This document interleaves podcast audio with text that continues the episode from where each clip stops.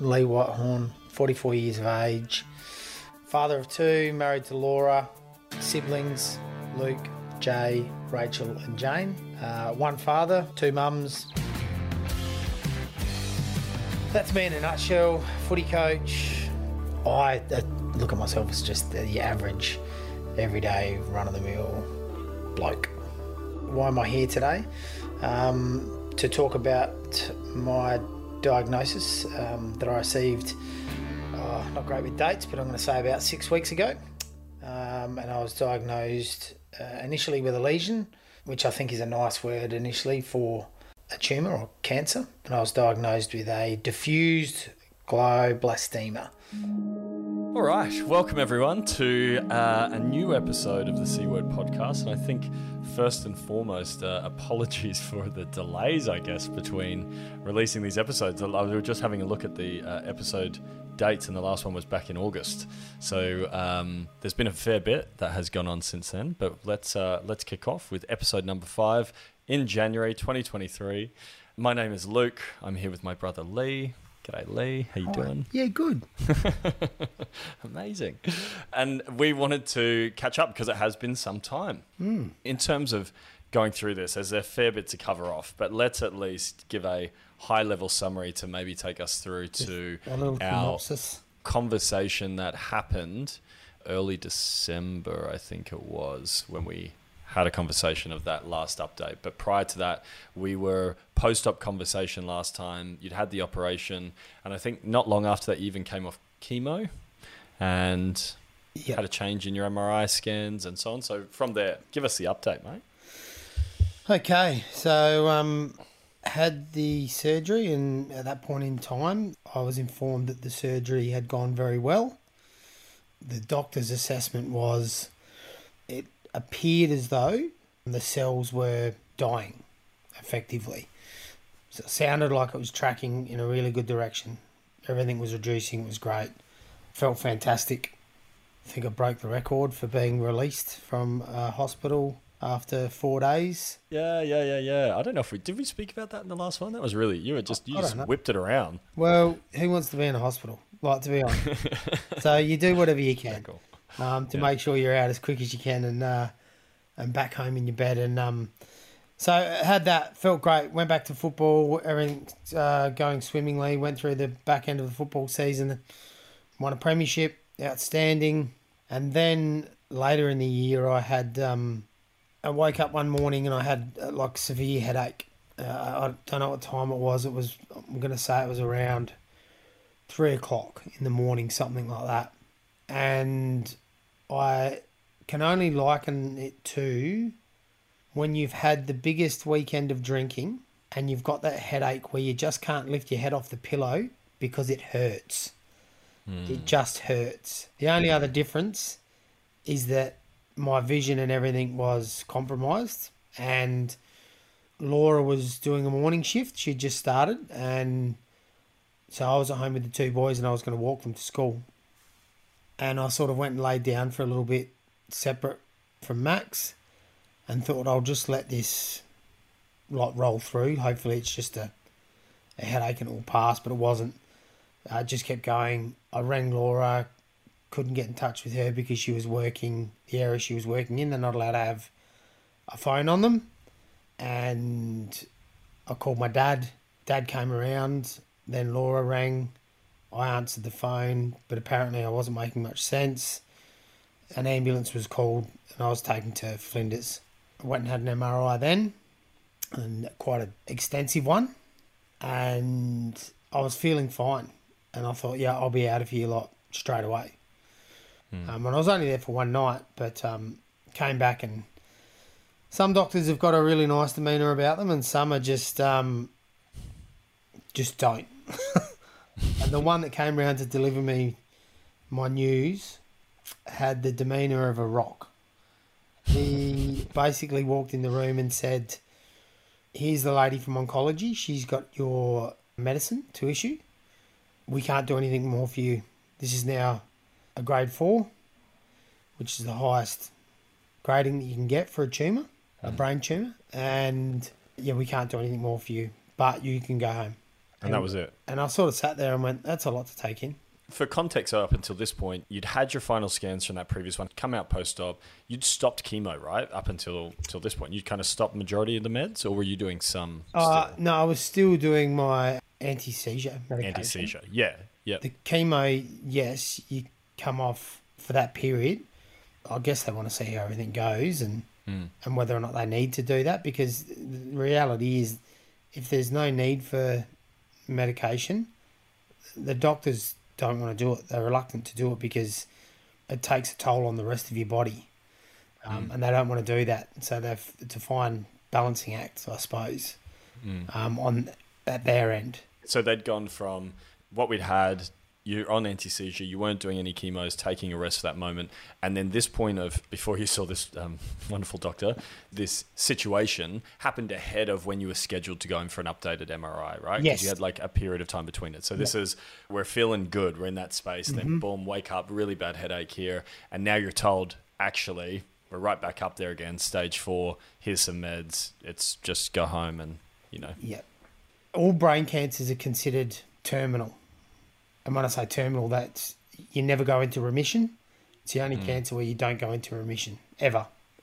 So you know that you know there's an end date somewhere. Mm-hmm. It's just how far you can take that end date, I guess. Mm-hmm.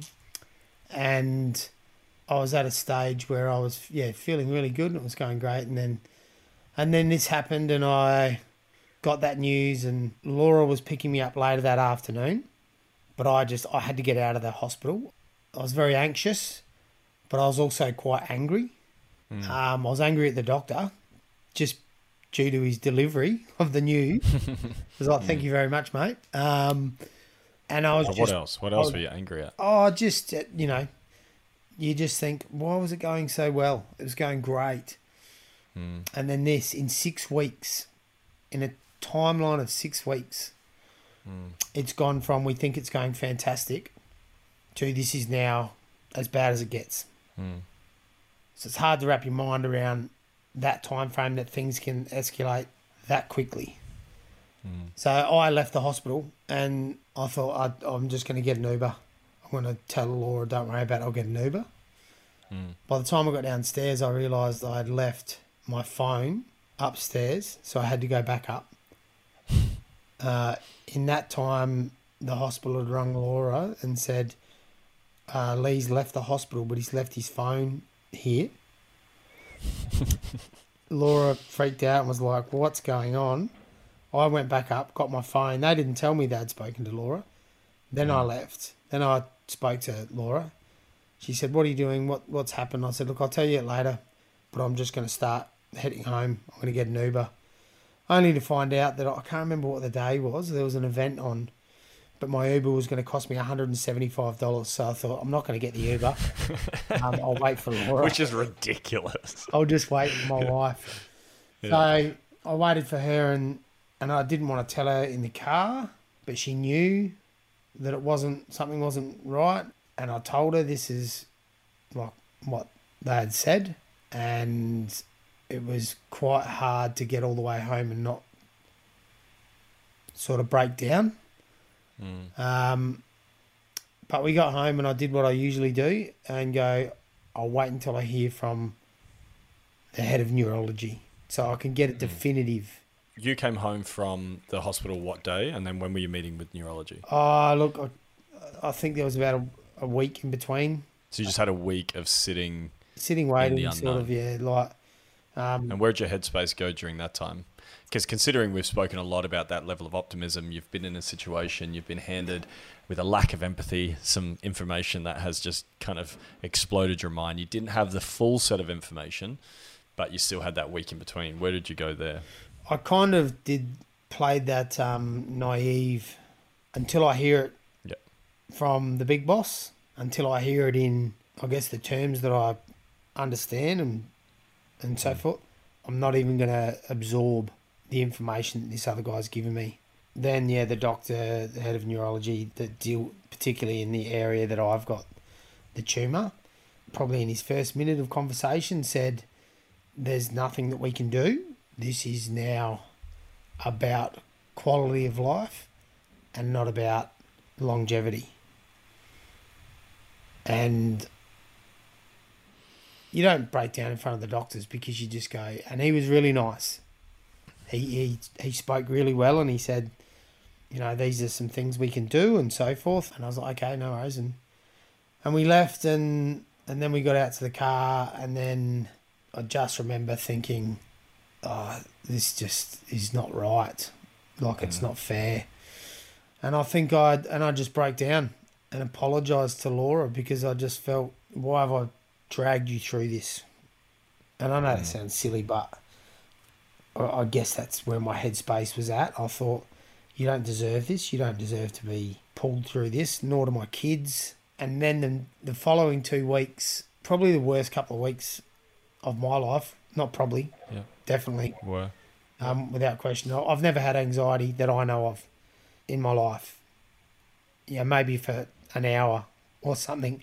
I've been anxious about something, but I had really bad anxiety and and I was very depressed for a period. I was angry. I didn't know how to let it out. I didn't know what to do. Everything I do is normally solution based, and I try and find a way to how do I get a solution here? How do I work through this? And at that stage, Laura's mum was over. I just remember going out to the backyard and just flopped on the ground.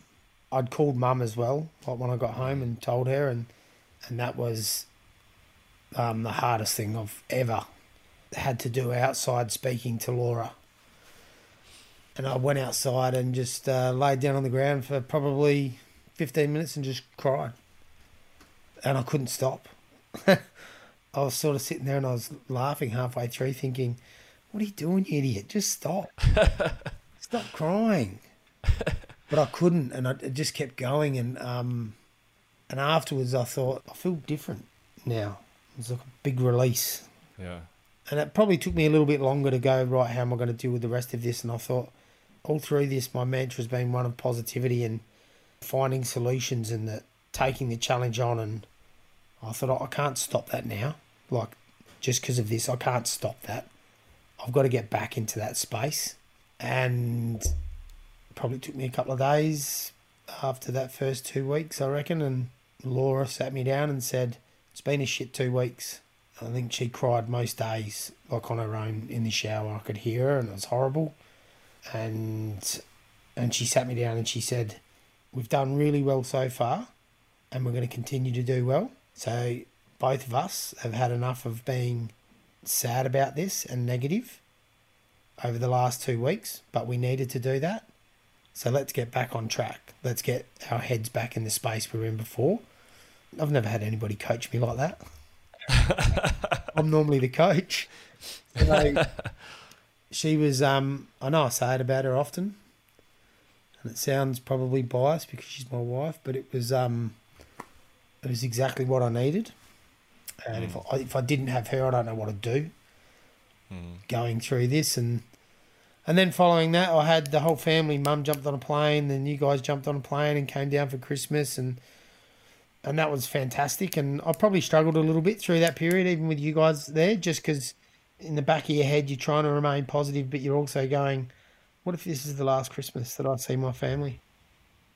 After that, I thought I'm not going to let that language take space in my head beyond here. Mm. What if this is? I'm now just going to go day by day.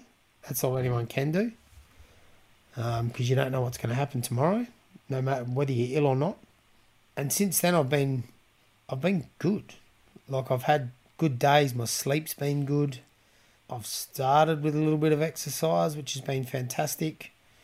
Started with immunotherapy, and that has been good. Um, I've felt really good post that. So I feel like I'm in a good space, Yep. the right space to be approaching this next phase, I suppose.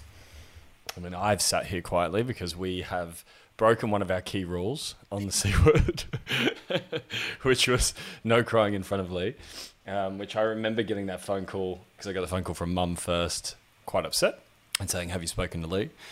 And I was like, What? And I was like, Okay, I just need to call you and have a chat. And the conversation at that point, because mum was obviously doing her best and kind of going, You know, "Oh, I don't know if he'll be able to talk. And I was like, "Pff, If I can't ring this guy after the conversations we've had, and just have a bloody conversation about this. I was like, then we've got problems. For context of the listeners, you know, then sat there and I think we both just sobbed, really. It's important to acknowledge that part of it because I think people need to know the different types of different stages of grief that people go through in the process. Because as as optimistic as you can be, and optimism being seeking a sense of hope, these um, rather destabilizing and uh, and harsh realities that you have to kind of deal with as much as you think you can kind of cruise through it they're hard they're difficult. I think the hard part for this one was also from our side kind of going you said it before going you've always been solutions based right? In terms of so then all of a sudden your coping mechanism was like fuck i don't know what to do because i'm solutions based but this is out of my control. And i think that was part of that process as well for me. I remember sitting there talking and, and the part that as someone who's kind of been along on the conversation of the journey the hard part was hearing the lack of hope i think that's a hard part and i can imagine other people have that too where you think you've got all the tools, or at least a pretty good handful of tools. But then you hear that person you love on the other end of the phone just go fuck, and you just sit there, and it's just such a, it's a, it's it's a lot, it's a lot. And I remember that day I was literally talking to you for however long on the phone that afternoon, and hung up from you, and then I spoke to. I think I spoke to Borhan after that and told him to come down, come over and see you because he just happened to be in Adelaide, which I was unaware of and then spoke to my other brother, spoke to Jay, our brother, and we spoke for a bit. And then I had to go to an Orange Sky shift because if I'd cancelled, um, all of our friends who are living rough uh, wouldn't have an opportunity to um, utilize the services for the night, which I had to go be part of. So that was kind of great because it, it very much put it into a space of service and took me out of my headspace and let me go and do it. But at the same time, it was a lot to process, I remember. And then I remember kind of that urgency of going, oh, like, well, what do you do? Like, you want to be spending so much time with someone because you're not sure of what that reality looks like, but then you're also, you've got your life, they've got theirs. How do you make sure the time's quality? And so, yeah, I guess it was a really interesting. And the reason I'm going into it from my perspective is I guess there's people who would listen to this who are on the other side of it, kind of going, what to expect or or almost maybe even relating to it is where you go I, I don't know and I think the interesting part was my response was what do you want you know, and that was, and you know, kind of what we got through it was, well, actually, yeah, come down a little bit earlier, and then let's just spend that week. And we had a great week together. Yeah, I remember I had lots of conversations where you and I were just kind of debriefing it all, and um, but I remember seeing in that period of Christmas when we were together, I remember watching, and I think I brought it up to you a couple of times, but I remember watching, and we're having moments of joy, like genuine. The kids are being funny. We're all having a bit of a laugh, doing whatever, and I would catch you out of the corner of my eye and you laugh, but then you'd go silent, and then you just sit there and stare. Where are you at? That space, which I, I don't do anymore, but that space is, I guess, how many moments of joy like that am I going to get? Yeah. Um,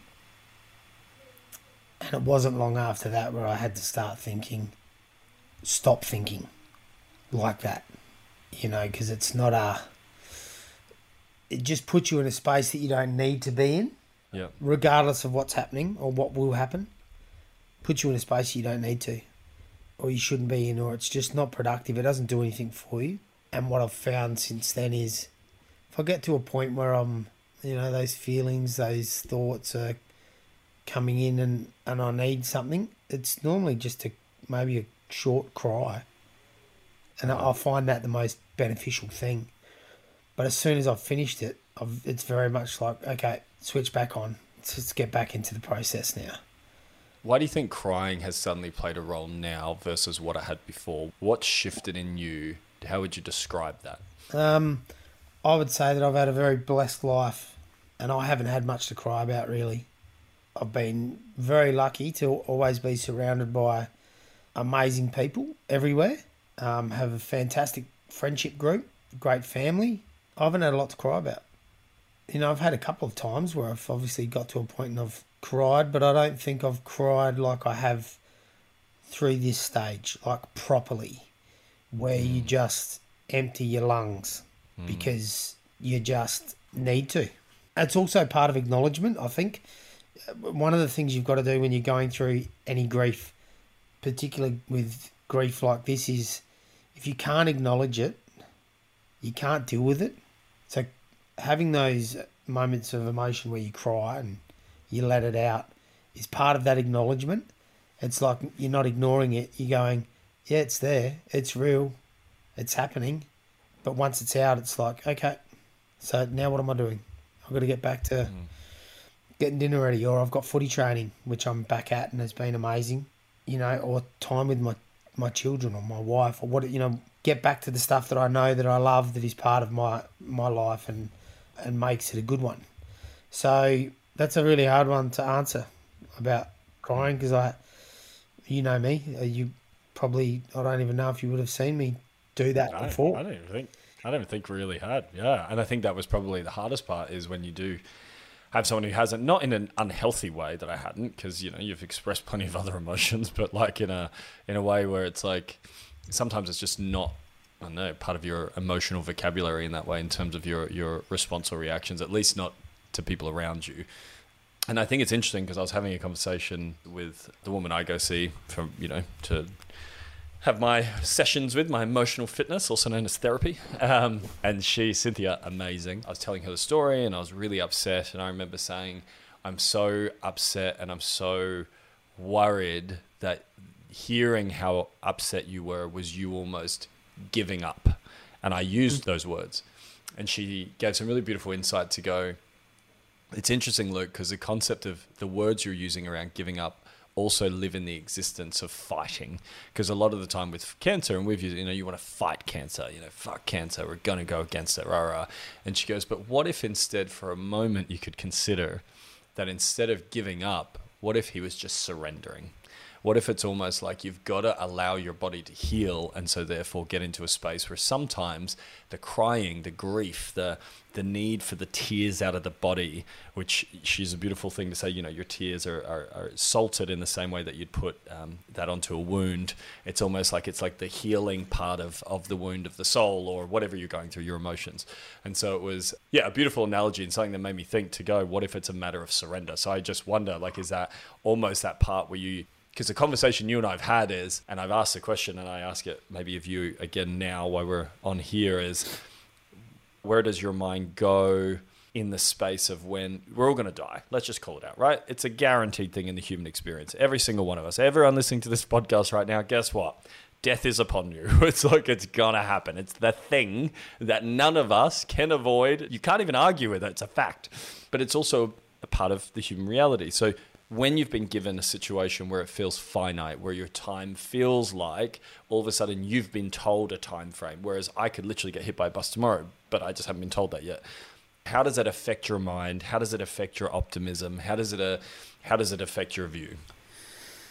Um, and have you kind of surrendered to a little bit of that? That was kind of, I guess, oh, the connecting point from that, from the as opposed to hopeless, yep. it's rather surrender. Yep, absolutely. I mean, initially, yeah, I came close to giving up that certainly rolled through my head because I just thought, and not because I wanted to, because I just thought, geez, what's the easiest thing here? Mm. I, I don't want my wife or my children to endure a long period of suffering. I just don't want that at any point of this. That is my one wish that whenever, whatever happens, that it's quick. And so I was in that frame of mind where I thought, oh, I've just given up. And then I thought, no, that's not in you. That's not you. I've never done that. Why would I start doing it now? Mm. And, and why am I in this frame of mind? And I'm like, well, because you're vulnerable at the moment. And I've got to be okay with that. Mm. Um, and then you start to change your your mindset. Look, knowing and hearing that information from the doctors and knowing that there's a timeline, yeah, it's it's pretty confronting. It's hard, but at the same time, it gives you a little bit more purpose in everything you do, I suppose. And I'm not saying that people don't live the right way or um, have purpose in what they do, but it's more around, and I I feel comfortable in this space because I know I've always done this anyway caring for people and loving people has always been a really important part of me as a person. And I'm glad that I've always had that in my DNA and that I haven't had to wait for something like this for it to come out. So I feel quite lucky that I had that in, in me already. Hmm. And then, yeah, for me, every day was just okay. Keep doing what you're doing, what you have been doing. Tell your wife every single morning and every single night, regardless of where we're at. If we had a disagreement about what we bought at the shops or the show that I'm watching or the fact that she's missed the start of The Bachelor because of me or that I start every day and I finish every day with I love you and a kiss and a hug and a proper hug. Not just a, you know, token, a proper hug. And I do that with my boys every day. If I do that every day, I'm happy. That makes me mm-hmm. happy. Do you think it's purpose or do you think it's intention? I know they're similar words, but they Uh, are it's different. and I intention. people Definitely, people have purpose. Well, they use the word purpose, Yep. but it's the intention. It's the it's the strength of purpose. It's the the meaning behind it. It's whether or not it comes from up here in your head or whether or not it comes from here in your heart and in your gut. And, and for me, that's important. If it's just your head, it's just fake. It's got to come from deeper than that hmm. to mean something. Yeah, I guess that's where I am at when I think about that sort of stuff. I don't think about it much, to be honest, anymore. I just, it's da- day by day. And again, that's all you can do. Anyone can do anywhere. You can't Literally. you can't go ahead any further than that because you don't know what's going to happen. So, and that can be quite comforting. It's just wake up, have a good day, be positive around people, engage in conversation, help where you can. Try not to get grumpy and angry about simple things like traffic or waiting a bit longer at the uh, counter to get your groceries or putting up with someone's conversation that is boring and lame and going nowhere. But you go, I'll give them time and I'll have that conversation with them. Why? Because they need to. And they'll walk away and hopefully they feel better about whatever it is that's gone on that day. So I can't say a lot's changed in terms of like the way that I approach things or the way that my headspace is. What does optimism look like to you now? So if we were to go back 18 months or however long it's been, and obviously you, you approach this in a particular way, and there is a level of, it's a heavy, difficult thing to process, but then we did get into that space and we really found a sense of purpose. And the purpose also, and the intention in this was to heal and get better, and here's the medicine, and this is a period of time, and so on and so forth. Then something like this comes along, six weeks, boom, throws you on your, you know, on your ass, and you feel a bit like, fuck. And it's a, it's a hard bump it is a hard bump for everyone around. And now you're kind of standing back up again to go, okay, what is the difference between your version of optimism then and your version of optimism now? Um, it's just a little more real now. Optimism can be, you know, I think now people use a lot of big words and and strong sentences and you know speak with real strength and purpose, but then I don't know if they're actually living that or following through with that. I think there's a a lot of it out there that just takes up space and is not supported by action or behavior or attitude there was probably a percentage of in me that initially was maybe a little bit like that, I suppose. I wouldn't say much, just a small amount. But as soon as it becomes that next level and you're like, right, okay, this is now, this is now pretty serious. Um, not that it wasn't before, but this is now pretty serious. It's again going back to all of those things that you have always stood for and that I stood for at the start of all of this and then just ratifying those things in my own mind. Do you believe in these things? Are you in for this or are you not? Can you speak about things in this space with conviction because you believe in it? Do you have faith in what you're saying? All of those things, I suppose. It's more about looking back at yourself and going, Am I talking shit?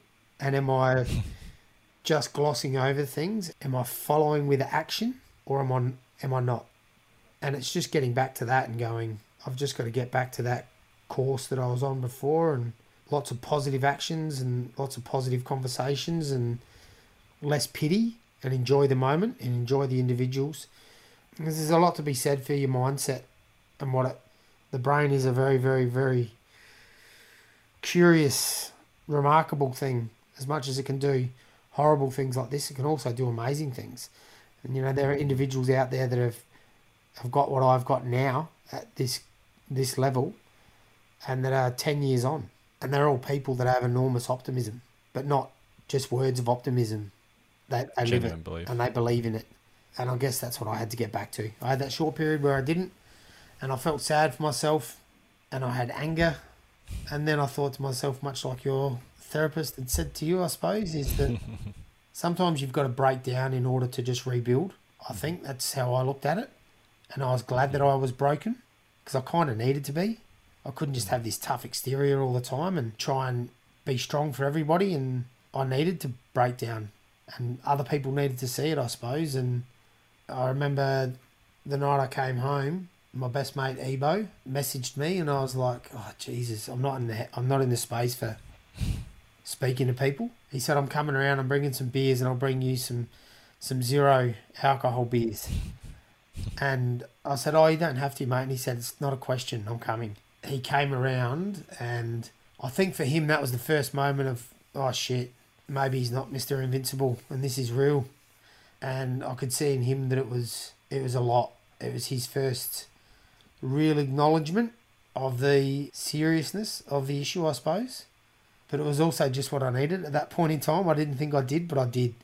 And I'm really glad that he came around that night because I managed to get a laugh in, as he always does. He took the piss out of me and and whatever, but it, it was good. I had a good laugh, and it ended up being a different evening than I thought it would be, and it was nice. But um, it's been a long process, and it's been like I said, I'm in a really good space now. Might not sound like it after this conversation because we've talked about you know falling into that pit and then climbing your way back out, and now climbing the hill again, and that's what I'm doing, and I feel and I feel like I'm capable of doing it. Um, not feel like I know I'm capable of doing it. Um, Yeah, and I felt absolutely. great every day since. What have you learnt about people around you in terms of them and their capacity to deal with a reality that you're obviously dealing with, but I guess in terms of their responses? Like we spoke about this at the beginning, I remember, in terms of what do you need from people when you are going through treatment. But I guess in these moments, what have you learnt about people and or what do you need from them? But I don't know if it's quite quite the same type of question. I guess you learn people can talk a big game in certain areas and then they don't quite deliver in it. People are prepared to sort of look past things and not accept the realistic space that you're in at that point in time and only see super positive outcomes. And I think most people do that because they want to keep themselves safe because they don't want to acknowledge what's happening with the other person. And I've learned that there's people that come to you. I'll give you a really good example. My best mate when I was younger for a long time, Stephen Spratt. Spratty, we were best mates for a long time and um, and went through a lot of stuff together. And he's a just a brilliant human being, and we still and he's been living in Sydney for twenty years now, but we we still speak. And um, every time he speaks to me, he doesn't have an ounce of pity, and I- I really like that. He rings me and he speaks to me about so what's happening, what are you doing, how are the kids, how's footy going. You know, might bring up a topic from the news. What about this idiot on the news the other night? What about that? And that's been a really a really good thing. So you get polar opposites with people. You get people that come with pity. I've learnt I really don't like it. I despise pity now. I think I don't know if that's too strong a word, but I I don't like it. It certainly doesn't fill my cup. It doesn't build any strength. What I like is when people come and speak to me and just have normal conversations, and then offer, if you ever need help with anything, please reach out. Thank you. That's all you sort of need to know because you can keep things normal. It allows you to work through stuff in your own way. But if you've got all these different people coming in and then, you know, highly emotional, it can almost become, oh, it becomes annoying, I guess. So, um, and, you, and you just think, "Oh, I don't need that. I just need people around me that are going to be, have strength, be positive. If you can't be part of the solution, then just don't be. And if you want to be involved, be involved in a good way. Talking of involvement, and I think a good in, is the involvement of the community continuing to get involved in your story and support of you and and the family and what's been going on. So to kind of lead us towards there before we kind of go to, to next steps, what has been happening recently? we had an event that was organised by the leadership group of our senior footballers. It came up quite a few weeks ago. This event popped up on my Facebook page and it was called Legs for Lee. And at that point in time, I, I, looked on it and it was really beautiful. It was worded really nicely. Effectively, these young men, and they are young men, one of them in particular, Niska, Jason Niskahus, his father passed only a year ago from cancer, and he was one of the first on board to go, we need to help this family, which is enormous from someone that's been through that so recently. Mm. Know I had a lot of respect for him before this, but uh, now I have just an enormous amount of respect and love for him as an individual. And he kicked this event off with a, a group of other guys, and they called it Legs for Lee, and and it was basically inviting people from the football community or from our community, anyone that was on the you know the Port Districts Football Club page, saying we're going to do a run, a ride, or a walk to Henley and back, and then we're going to have a fundraiser afterwards. And I thought, well, this sounds pretty cool. I better get on the bike for this one. I better ride. um, so I did, and then a group of us thought Henley Beach was a little bit short, so we'll ride to the bay and back. So we rode to the bay and we rode back, and and that was great. It was fantastic for my head. Not so great for my legs; they were a bit sore the day after, but it sort of kick started for me as soon as Max goes back to school next week. That I'll build into some exercise in that space. But they organised this event, and about 200 people turned up for the ride, run, walk. Not just footballers, local people from the community. There were dads that were granddads that haven't ridden a bike for a long time. They're in their mid 70s, jumped on a bike, rode to Henley Beach and back. There were people that I know that do not exercise, would not know how to spell it. they got on a bike and they rode down and came back. And I think the overwhelming thing for me on the weekend was seeing everybody. I didn't get one ounce of pity. That made me happy to start with. But to mm. see all of these people there for a purpose, they were all really happy. They had fun. It was a great morning. Everyone got a great amount of exercise. Some of the boys clocked up 22 kilometres of running. It was an amazing event. Came back to the club, everyone got refreshed. And then we had um, Andrew Jarman, who is an ex AFL, SANFL footballer, um, very well known. He's on Triple M in Adelaide uh, on the rush hour. And he came to the event. He's an ex North Adelaide footballer on the Crows. Uh, mm. Despises anything Port Adelaide. Um, but he offered up his time and said he'll come and run a lap of the football club in a Port District's Premiership jersey, and he'll hold the cup above his head from our Premiership last year, and he'll take donations for that. So his little event on his own, he raised seven thousand dollars. He came to the club, he ran the lap.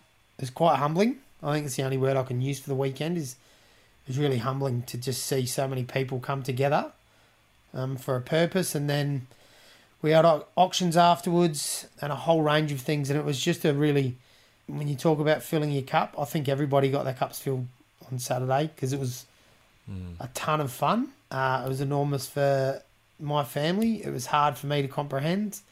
I got life membership at the club. Um, That's cool. Which to a lot of people that probably you know doesn't sound like a lot, but to me, at a club that I've been at since I was eight years old and I love, and is kind of my happy place, I suppose. That means a lot because there's not a lot of people on the board with life membership. Yeah, it was a really, really significant day and, and one that when I got home, I probably had the best night's sleep I've had in a very long time. And I think I fell asleep probably with a smile on my face. So it was an outstanding day and they raised an enormous amount of money. And yeah, I'm still trying to comprehend it now, I suppose. Um, how good it was, how much it meant to me, and how successful it was, and, and how good it is to know that there's so many people in this community down here. Adelaide cops a lot. Um, is a boring town, and the peninsula cops a lot.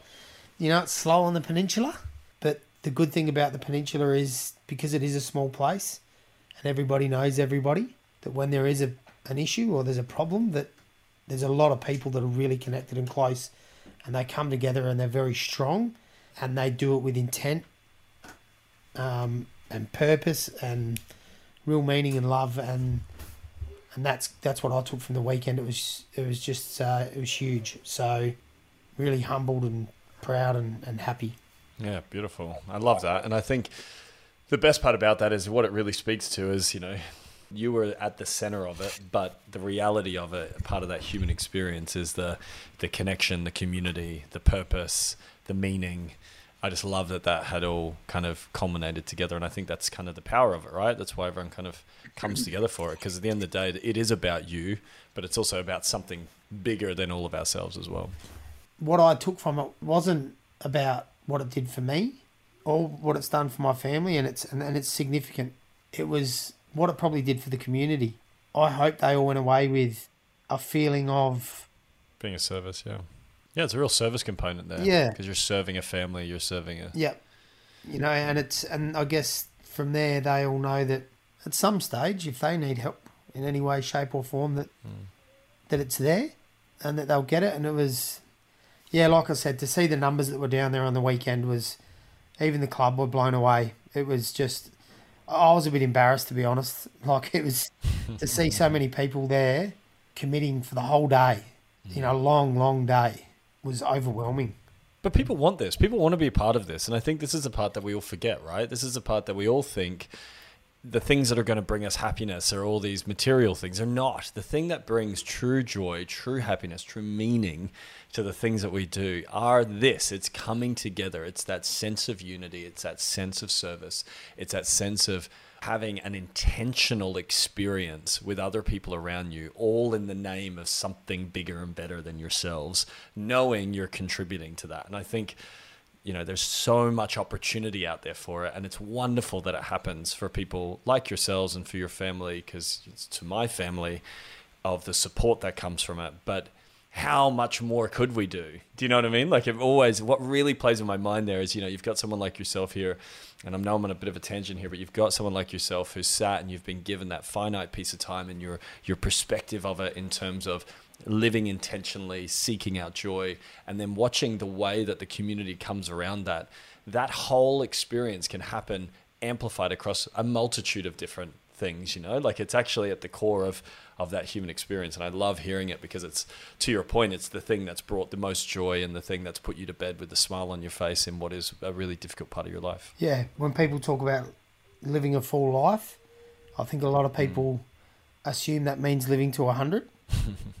but certainly the perspective and the reality that I have now is, I guess I always have, and it's probably why we had so many people there on the weekend that I don't know why I've always done it, but if there's someone that's needed help at the football club or wherever, I've kind of always put my hand up and gone, who needs a conversation? Who do it? I'll go and sit down with them. I'll spend some time with them. I'll invite them over for dinner, you know, whatever is required to sort of get them back on track. So for me, you know, living a full life is exactly what you said. It's get the most out of each day, give back where you can. Doesn't mean you've got to do it all the time. Doesn't mean you can't have fun. Doesn't mean you can't have your own time because that's critical. You've got to have your own time. You've got to do your own things. But where you can and and if you can, and it's giving back to the community, it's really fulfilling. It's a nice thing to do. So, um, mm. and the guys did that in spades on the weekend, and it was just, yeah, just amazing. So, it uh, brought a tear to my eye on Saturday. It was, um, but happy tears. Yeah, yeah. awesome, amazing. So, before we wrap up, mm-hmm. we're in immunotherapy at the moment. Yep. This is a process to see how we can reduce the growth of the proteins of the cells. Is that kind of the oh geez, the, don't get, te- don't get technical on me. Um, Basically, the thing to kind of help, I guess, buy some more time correct. or to reduce. Yeah, it, yeah. it, it buys you more time. I guess in the hope. Number one for me at the moment is reducing this the uh, swelling mm-hmm. in that space because if the swelling reduces, then from what I know of it, the treatment can then be more um, focused on treating the the tumor. There's a guy in Queensland, as an example, who not long ago he had a bit of a spell. He was out on a boat somewhere in the Goldie, celebrating a birthday, drinking, everything, all the things you shouldn't be doing while you're going through this. Twelve months later, he's nearly rid of the tumor, but he was at a stage oh, wow. where I'm at now and 12 months later. So I dragged little bits of positivity from there that, geez, if someone that wasn't looking after themselves can do this, surely there's there's some karma out there. There's got to be, there's got to be something out there, some something in the universe that is gonna deal me a good card at some stage and go, here's ten years, and I'll take that, and I'll run with it, and and I'll turn it into into more hopefully. So it's uh, the next process from here is yeah, just continue with immunotherapy. I've got some gene testing that I've had done at um, Royal Adelaide. Gene testings to determine where the new growth has come from, and if they can do that with this gene testing, which they don't do a lot of, um, you've got to meet a whole range of criteria to get this done. So it's I'm pretty lucky to a degree. Um, they can then start targeting with different treatment those areas. Mm-hmm. So there's lots of different options at the moment. My oncologist, um, Dr. Abbas, has been amazing with his commitment. When you talk about purpose, he's got real intention. I kind of have a soft spot for him because he he's got real intention to get something out of this. As dire as as it is, he's got real intention, and that makes a huge difference to me. That changes my mm. headspace a lot because I mm. go, I just need one person to feel the same way I do that I can get through this and I can change the outcome of this. But I, I need someone else. You know, my wife believes in me in that space, and I know my family do. But I need someone that's at the other end of the stick that is dishing out the information to show me that they have that same thought, and he does. So that gives me real strength in that space. I think that pretty much gets us up to date. This is quite a long episode for those who are listening in, but and poor little Maxi getting um, you know, needing his dad in the background there, but he's done very Well, well. he just now. snuck me in a But- little um, a little treat. I left him out there with his um, snack box, as he calls it, uh, which means uh, half fruit and um, half treats. He brought me in one of them um, and just put it on the uh, on the bed here next to me. So, a very beautiful little boy and uh, a very nice, very kind heart. Both of them, him and Jack. Jack's just a little bit rougher. That's all. yeah, Jack's just a little rougher in his approach, but he's got a good heart. Yeah. All right, perfect. And then uh, I think we will catch up again on here soon, and I think we might even have some guests who are coming on here as well. But we will we will kick these back off again and get them moving. We just had a little bit of a break in between. Yeah, I've got treatment this. Friday. Right. Our sister Rachel is flying in and she's taking me, so this will be a new experience for Rach on Friday, um, to take me to treatment and see what it involves, and um, Yeah. it'll probably give us some perspective around what Laura does a lot Yep. and has done for two years now. So, but I'm really looking forward to seeing it. You've got her and Jay coming down this weekend, do? Uh, I only just found out about Jade, sneaky bugger. I was wanting him to come the week after when we, we uh, move into our new home that we bought. You just want him to help you move, isn't it? No, we would be moved. I just wanted him to come and see the place. maybe that. Um, and I, There we you don't have any space in here for him to stay, so he's got to stay down the road. So, um, yeah, and it's next to a pub, so there's every chance I won't see him for the whole weekend. Pretty much. Yeah. yeah I think that'll be it.